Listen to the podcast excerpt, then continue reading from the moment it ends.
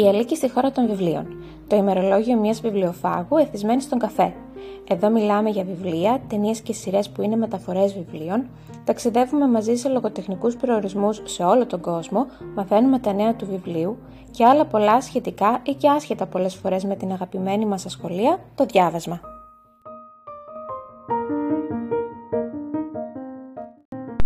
Σεζόν 2, επεισόδιο 15 τα 8 πραγματάκια από τον Απρίλιο 2023. Ο Απρίλιος, ο μήνας που έπεσε το φετινό Πάσχα. Πότε ήρθε, πότε έφυγε, ούτε που το καταλάβαμε. Εγώ είχα και πολλή δουλειά, έφυγε ένα τσίκ πιο γρήγορα. Ζήσαμε ξεχωριστές στιγμές το μήνα αυτό; Ναι. Ήταν δύσκολος μήνας, αρκετά. Ελπίζω σε έναν πιο όμορφο Μάιο; Απολύτως. Νούμερο 1. Jane Austen Rules παρατηρώ κάτι πολύ περίεργο στον εαυτό μου ως αναγνώστη φέτος. Θεωρώ πως δεν είμαι μπλοκαρισμένη, απλά έχω μετατραπεί σε μια πολύ αργή αναγνώστρια. Ακόμη και αν διαβάζω ένα βιβλίο που μου αρέσει, όπως το αίμα από Ασίμη της Αγγελίνας Παπαδημητρίου, που τελείωσα αυτό το μήνα και πράγματι μου άρεσε πολύ, θα ακολουθήσει ξεχωριστή βιβλιοκριτική. Ωστόσο μόλις έπιασα το Mansfield Park της Jane Austen, που είναι το μόνο από τα μεγάλα της που δεν είχα διαβάσει ακόμη, για κάποιο λόγο το κρατούσα τόσα χρόνια διάβαστο, ένιωσα μία αγαλίαση, μία άνεση, μία ευχαρίστηση, σαν να βρίσκομαι σε γνωστά μέρη. Θα μου πεις, ναι, σε γνωστά μέρη βρίσκεσαι, αλίμονο, ε, που είχα νιώσει νωρίτερα φέτος όταν διάβασα τον ωκεανό στο τέλος του δρόμου του Γκέιμαν. Συμπεραίνω λοιπόν πως ακόμη και αν δεν είμαι ακριβώς μπλοκαρισμένη, διαβάζοντας κάποιον από τους πέντε πάνω κάτω αγαπημένους μου συγγραφείς, αισθάνομαι πάρα πολύ καλά. Και δεν είμαι καν αργής σε αυτούς. Ούτε και με νοιάζει να τελειώσω το βιβλίο. Δεν ξέρω αν σε τελανίζει αυτή η μάστιγα του άντε γιατί δεν τελειώνει αυτό το βιβλίο. Με τον Γκέιμαν και με την Όστεν δεν θέλω απλά να τελειώσει. Νούμερο 2. Το book buying ban κρατάει καλά, δηλαδή το να ε, εμποδίζω τον εαυτό μου να αγοράσει περισσότερα βιβλία. Αν πρώτα δεν διαβάσει αυτά που ήδη έχει, ή τουλάχιστον αυτά που ήταν στα μέσα πλάνα μου. Έχω πει λοιπόν πως δεν θα ψωνίζω αψυχολόγητα βιβλία. Αυτό είναι το, ο κανόνας που έχω βάλει. Και ως τώρα το έχω τηρήσει. Είναι η έκθεση βιβλίου βέβαια αυτές τις μέρες στη Θεσσαλονίκη και μάντεψε ποιος σκοπεύει να πάει μια βόλτα προς τα εκεί ε, με άδεια χέρια θα φύγω. Δεν νομίζω, εκτός αν δεν προλάβω να πάω, υπάρχει αυτό το ενδεχόμενο. Θα πρέπει ωστόσο να κάνω μία λίστα με τα βιβλία που θέλω να πάρω και το ποσό που σκοπεύω να διαθέσω ώστε να μην ξεφύγω. Ελπίζω σε ξενόγλωσσα, γαλλικά κυρίως, που συνήθως έχει, ενώ δεν ξέρω αν θα βολέψει να πάω και στην Comic όπου και εκεί έχει πράγματα να ψωνίσω. Αλλά αυτά όλα είναι για τα 8 πραγματάκια του επόμενου μήνα. Νούμερο 3. Δεν μου αρέσει πια το Πάσχα. Το καταλάβαινα όσο πλησίαζαν οι μέρε, από τότε που άρχισαν οι χαιρετισμοί συγκεκριμένα, πως δεν θα πήγαινε πολύ καλά αυτό. Γενικά, λόγω του μικρού Κωνσταντίνου και της πολύ γεμάτης καθημερινότητας, έχω μπει σε μια σειρά που αντιμετωπίζω το πένθος και τη θλίψη μου στον αυτόματο. Όμως, ακόμη και αν ο άνθρωπος μας έφυγε Χριστούγεννα, για μένα θεωρώ πως πάντα θα είναι πιο δύσκολο το Πάσχα χωρίς αυτόν. Και το φετινό ίσως να ήταν το πιο δύσκολο. Ίσως πάλι όλα να είναι δύσκολα, απλά να τα ξεχνάω. Ευτυχώς υπήρχε πάρα πολλή δουλειά στο μαγαζί που δεν μου άφηνε περιθώρια να σκεφτώ και ένα πρόγραμμα παύλα σεμινάριο που παρακολουθούσα τα απογεύματα που έκανε το μυαλό μου κοιμά. Κατά τη διάρκεια της μεγάλης εβδομάδας έκανα ό,τι μπορούσα για να μην σκέφτομαι πως είναι μεγάλη εβδομάδα. Τύπου να μην κρατάω νηστεία, να μην πηγαίνω εκκλησία, μια γενικευμένη άρνηση. Μπορώ να πω πως το Μεγάλο Σάββατο ήταν φοβερά δύσκολο και η Κυριακή του Πάσχα ανυπόφορη. Κάτι που με βοήθησε και θα σου το πω ως συμβουλή, αν και εσύ δεν περνάς καλά και έχεις μια θλίψη, είναι να το αφήσεις όλο αυτό να εκτονωθεί με κάποιον τρόπο. Εγώ έκαψα το βάλει των χαμένων ονείρων του Χατζηδάκη, που για κάποιο λόγο τον γράφουμε με γιώτα, ας μου πει κάποιος γιατί, ε, που πλέον δεν θα μπορέσω να το ξανακούσω ποτέ. Κάνει άψογη δουλειά αν έχεις κάτι μέσα σου που πρέπει να βγει. Πέρασε το Πάσχα στο καλό και αισθάνομαι πως έχει φύγει ένα βάρος από πάνω μου. Η αλήθεια είναι πάντως πως δεν περιμένω να έρθει το επόμενο. Νούμερο 4. Το shopping therapy έκανε χαμό και είχα πει μάλιστα ότι τέλος το αυστηρό αυτό δεν θα ψωνίσω τίποτα ποτέ ξανά για τον εαυτό μου και θα πληρώνω μόνο λογαριασμούς. Είπα τέλος, δεν θα το ξανακάνω αυτό στον εαυτό μου. Ε, όποτε ήταν και Πάσχα, υπήρχαν και κάποια δώρα, αναγκαστικά υπήρξε ένας shopping therapy. Απλά δεν πήρα βιβλία. Είναι άλλο κομμάτι αυτό. Πώς καλύτερα να αντιμετωπίσει τη θλίψη σου λοιπόν από τα ψώνια; Με βρίσκω και συγκρατημένη τώρα που το σκέφτομαι. Έκανα μια παραγγελία από το Sensei, όπου με 20 κάτι ευρώ πήρα κάμποσα πράγματα. Πήραμε πάρα πολλά ρουχαλάκια για τον μικρό Κωνσταντίνο, για τώρα τον καιρό που ανοίγει λίγο. Γενικά ο Κωνσταντίνος πήρε βιβλία με τον Αρκουδάκο που του αρέσει πολύ, πήρε τον κύβο της Little Dutch, Πήρε μικροπαιχνίδια τύπου puzzle και τέτοια που επίσης παίζει πολύ, μπάλες, ένα σωρό. Πήραμε αρκετά πραγματάκια, δόξα τον καλό Θεό. Νούμερο 5. Γιατί όλοι μιλάνε για το Murder Mystery το 2. Το είδαμε λοιπόν, είναι με την Jennifer Aniston και τον Adam Sandler. Φυσικά και εννοείται, γιατί κάτι τέτοια είναι που μπορεί να δούμε μαζί με τον husband, εύκολα και με συμφωνία, αν και μου το έπαιξε λίγο δύσκολο στην αρχή, δεν ξέρω γιατί. Ήταν εξίσου καλό με το πρώτο, είχε το γνωστό χιούμορ του Adam Sandler, το ελαφρώς κρύο. Είχε Παρίσι, είχε μυστήριο, αγωνία, ε, καλά δεν έφαγα και τα νύχια μου. Είχε μαντεψιές, ποιος είναι τελικά ο κακός, είχε λίγο απ' όλα. Ωστόσο, γίνεται ένας μικρός χαμός ότι που το βλέπουν όλοι, αλλά έχει 5,6 στα 10 στο IMDb. Ε, όχι και τόσο καλά, αλλά όντως κάπου εκεί το βαθμολογείς. Όντως. Τελειώσαμε το Ιταλικό 7 γυναίκες και ένας φόνος που είχαμε δει το μισό και που δεν περίμενα ότι θα ήθελε τελικά ο Χάσπαντ να το ολοκληρώσουμε μαζί. Ε, αλλά ήταν χαλαρό, εξελίχθηκε ακριβώς όπως το περίμενα. Έγιναν όλα αυτά που είχα προβλέψει. Ήταν βέβαια πολύ ευχάριστο, όχι ξεκαρδιστικό, σκέτο ευχάριστο, δεν είχε καμία αγωνία, ήταν εντελώς σαν θεατρικό. Είδαμε επίσης, αφού πέσαμε και ξαναπέσαμε πάνω του και είπαμε τώρα να το δούμε, μετά να το δούμε, να το δούμε, να μην το δούμε, ψάξαμε βαθμολογίες και τα πάντα. Τελικά πήραμε απόφαση και είδαμε το The Ritual στο Netflix, μια ταινία τρόμου, κάτι τέτοιο, βρετανικής παραγωγής, με μια παρέα που αφού χάσουν έναν φίλο τους σε μια ληστεία, πηγαίνουν προς τιμήν του ένα ταξίδι κάπου στα βουνά της Σουηδίας, γιατί το είχαν πει πως θα το κάνουν, θα πήγαιναν όλοι μαζί. Τώρα γιατί στα βουνά της Σουηδίας ε, δεν ξέρω. Εκεί θα χαθούν σε ένα δάσος που κάτι πολύ μυστήριο συμβαίνει, σαν κάτι να τους κυνηγάει, να έχουν οράματα, βρίσκουν κάτι τρομακτικά πράγματα σαν τελετές σε κάποιον δαίμονα, χάνουν και λίγο το μυαλό τους. Καλή ταινία σε γενικές γραμμές, δεν μπορώ να πω είχε αγωνία, είχε πολύ σκοτάδι, είχε καλή λύση το όλο μυστήριο. Αν βλέπεις thriller, να το δεις. Αν έχεις TikTok, σίγουρα θα έχει πεταχτεί μπροστά σου μικρό απόσπασμα ταινίας.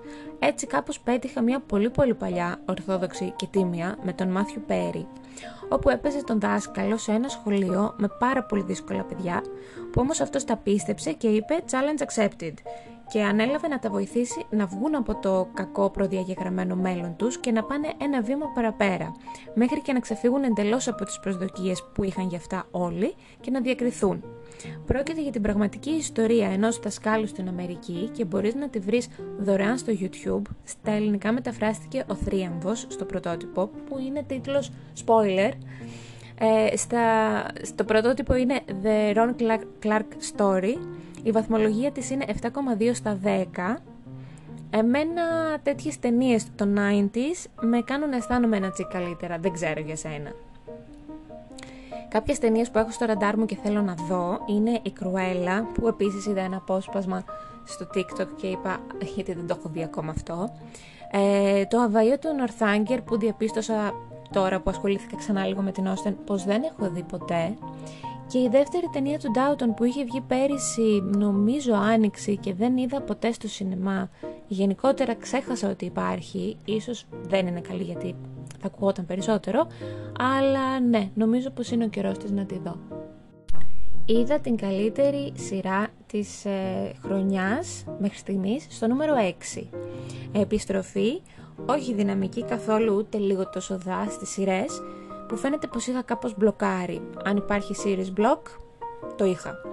Ε, με την υπέροχο φανταστική μικρή σειρά Shrinking ή, ή όπως μεταφράστηκε στα ελληνικά η θεραπεία ξέφυγε που παίζει στο Apple TV δεν ξέρω πού παίζει στη χώρα μας με Jason Segel, τον Marshall την Krista Miller, τη γυναίκα του Cox στο Scrubs και τον Harrison Ford τον fucking Harrison Ford δε φίλε και άλλους που μπορεί να ξέρεις Μπορεί αυτή η σειρά να είναι το highlight του μήνα, του χρόνου, τόσο πολύ μου άρεσε.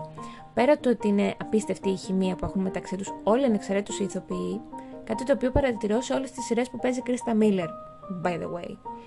Ε, χειρίζεται άψογα μια απώλεια, τόσο που την αντέχω κι εγώ. Έχει μικρά εύκολα επεισόδια, έχει ψυχολογικές συμβουλές που πράγματι βοηθάνε, είναι αστεία, γέλασα κανονικότατα, μόνη μου. Έχει δέσει απίστευτα καλά με τα επεισόδια να, να μου φαίνονται τελικά λίγα, τις βάζω 10 στα 10. Στο IMDb έχει 8 στα 10, επίσης άψογη βαθμολογία. Φυσικά και έχει ανανεωθεί για δεύτερη σεζόν, όπου ελπίζω να έχει και περισσότερα επεισόδια. Είδα πως έχει επιστρέψει το How I Met Your Father στο Disney Plus με την δεύτερη σεζόν του που ίσα ίσα που έπιασα λίγο πριν βγει ο Απρίλης με τα πρώτα δύο επεισόδια. Αγαπώ τόσο που σε αυτή τη σειρά κάνουν καμέο οι ήρωες της original σειράς. Αγαπώ που η πρωταγωνίστρια είναι η Hilary Duff και που η εφηγήτρια και μεγαλύτερος σε αυτός της είναι η Kim Cattrall, η Samantha της καρδιάς μας. Επίσης έχουν δέσει πολύ καλά ηθοποιοί ως παρέα και είναι η κλασική η sitcom με τα μικρά πανεύκολα επεισόδια, η απόλυτη comfort της σειρά, που ωστόσο έχει μόνο 5,5 στα 10 στο IMDb. Όχι και τόσο καλά, από μένα παίρνει σίγουρα περισσότερο, αλλά όχι πάνω από 7. Τα επεισόδια δεν έχουν βγει όλα και θα είναι μάλλον γύρω στα 20. Μέχρι μέσα Ιουλίου θα έχουμε κάθε εβδομάδα καινούρια, οπότε δεν πολύ βιάζομαι γιατί θα ξεμείνω. Όμως το βρίσκω πολύ πολύ θετικό που έχει τα διπλάσια επεισόδια από την πρώτη σεζόν. Αυτό κάτι λέει. Αν σου αρέσει η Hilary Duff, να δεις οπωσδήποτε το Younger, να το δεις χθες, που είναι υπεραγαπημένο και ολοκληρωμένο. Ναι, σε σένα μιλάω, Ιφηγένεια. Σειρές που έχω στο ραντάρ μου που έχω σκοπό να πιάσω άμεσα είναι το Desi Jones and the Six. Το έχω πει πολλές φορές πρέπει να το πιάσω κάποια στιγμή. Και το Marvelous Miss Maisel, το οποίο έχει ξεκινήσει η τελευταία του σεζόν, αλλά από ό,τι είδα θα συνεχιστεί μέχρι Ιούλιο, Ιούνιο, δεν είμαι τώρα 100% σίγουρη, ε, οπότε ίσως και να μην το δω άμεσα γιατί θα ήθελα να είχε ολοκληρωθεί πριν το πιάσω. Όχι ότι θα μπορούσα να το αφιερώσω το χρόνο ώστε να το δω σε binge φάση, αλλά καταλαβαίνεις τώρα, θέλω να είμαι ψυχαναγκαστικά έτοιμη. Στο νούμερο 7 σου έχω μαγειρικές ανακαλύψεις. Καλά, δεν θα σου πω κάτι που δεν ξέρεις. Θα σου πω πως είμαι πάντα μια ακαμάτρα μαγείρισα με την κουζίνα. Ακόμη με τρομάζει αρκετά. Αλλά ανακάλυψα τον τόνο αυτόν που ξέρεις, που πουλάνε στο σούπερ μάρκετ μέσα σε κάτι σακουλάκια που είναι λέει μόνο με νερό. Που τον βάζω σε σαλατούλα μαρούλι μαζί με άλλα πράσινα, με βαλσάμικο και κρουτόν και αλατάκι και μου ξεκλείδωσε νέο πιάτο. Νέο γεύμα γενικότερα. Επίσης ανακάλυψα τις τορτίγες που θα μου πεις επίσης τις ξέρεις, που μπορείς να τις πεις κρέπες, βέβαια δεν είναι, είναι πολύ υποκατάστατο κρέπας, αλλά αν τις γεμίσεις με νουτέλα και τριμμένο μπισκότο και έπειτα τις βάλεις λίγο στην τοστιέρα να ζεσταθούν ή αν τις προτιμάς αλμυρές, βάλεις ε, λίγο κασεράκι, κεφαλοτήρι και ό,τι άλλο θέλεις και πάλι στην τοστιέρα μέχρι να λιώσουν τα τυριά και να τρέξουν. Είναι ένα πάρα πολύ καλό σνακ και υπάρχουν και τορτίγες ολικής για πιο υγιεινό σνακ. Συνταγή προς δοκιμή η τυρόπιτα στην τοστιέρα σου βάζω το link για τη συνταγή στη σελίδα του post που μου την έστειλε η φίλη Ιωάννα που είναι τάβρος και ξέρει από αυτά και θα τη δοκιμάσω άμεσα γιατί μου φαίνεται εύκολο και γιατί την τοστιέρα δεν τη φοβάμαι να σου πω την αλήθεια. Πιθανότητες να αποτύχω είναι άπειρες. Γιατί έχει αλεύρι και αυγά και κάτι τέτοιες ιστορίες που δεν ξέρω εγώ κατά πόσο μπορώ να το πετύχω αυτό. Ιδίως αν λέει με το μάτι, έχει ήδη επιβεβαιωθεί η καταστροφή της, συνταγής. Ε, οπτικά βέβαια, όπως είδα την έτοιμη την τυρόπιτα στην τοστιέρα, μου φάνηκε πάρα πολύ νόστιμη, ε, οπότε μπορεί και να το δοκιμάσω. Μπορεί, σίγουρα θα το δοκιμάσω. Σίγουρα θα το δοκιμάσω. Φτάνει πια με τα reality στο νούμερο 8. Δεν ξέρω γιατί μου το κάνω αυτό, τι όφελος έχω από αυτό, δεν καταλαβαίνω απλά. Αλλά βλέπω σχεδόν αποκλειστικά My Cell Rocks, δεν χάνω επεισόδιο, στο YouTube όμως, και το βράδυ κάθομαι κοντά στο Survivor. Αν και αυτό, στο, και αυτό στο YouTube το βλέπω περισσότερο γιατί βαριέμαι άπειρα τα αθλήματα και μέχρι να νιστάξω παίζει μόνο αθλήματα. Θα μου άρεσε να μην σου έχω αυτό για 8 πραγματάκι και να σου πω κάτι του στυλ ανακάλυψε ένα φοβερό νέο είδος γυμναστικής ή πήγα μια πολύ cool εκδρομή. Αλλά η αλήθεια είναι μία και είναι στεγνή. Κατανάλωσα πάρα πολύ reality και τον μήνα που μας πέρασε. Αυτή είμαι στείλε μήνυμα συμπαράστασης. Αυτά ήταν τα 8 πραγματάκια του Απριλίου. Ο Μάιος, αν μη τι άλλο, θα είναι ένας πολύ έξοδος μήνας για το σπίτι μας, με γάμου, τη γιορτή του Κωνσταντίνου, την πρώτη επίσημη γιορτή του Κωνσταντίνου, έκθεση βιβλίου και προγραμματισμένα ταξίδια στη Θεσσαλονίκη, γενέθλια και τον εκαθαριστικό του ρεύματος. Ελπίζω βέβαια μέσα σε όλα αυτά σε όμορφες στιγμές και πολλά πάρα πολλά λουλούδια. Σε ευχαριστώ που με άκουσες.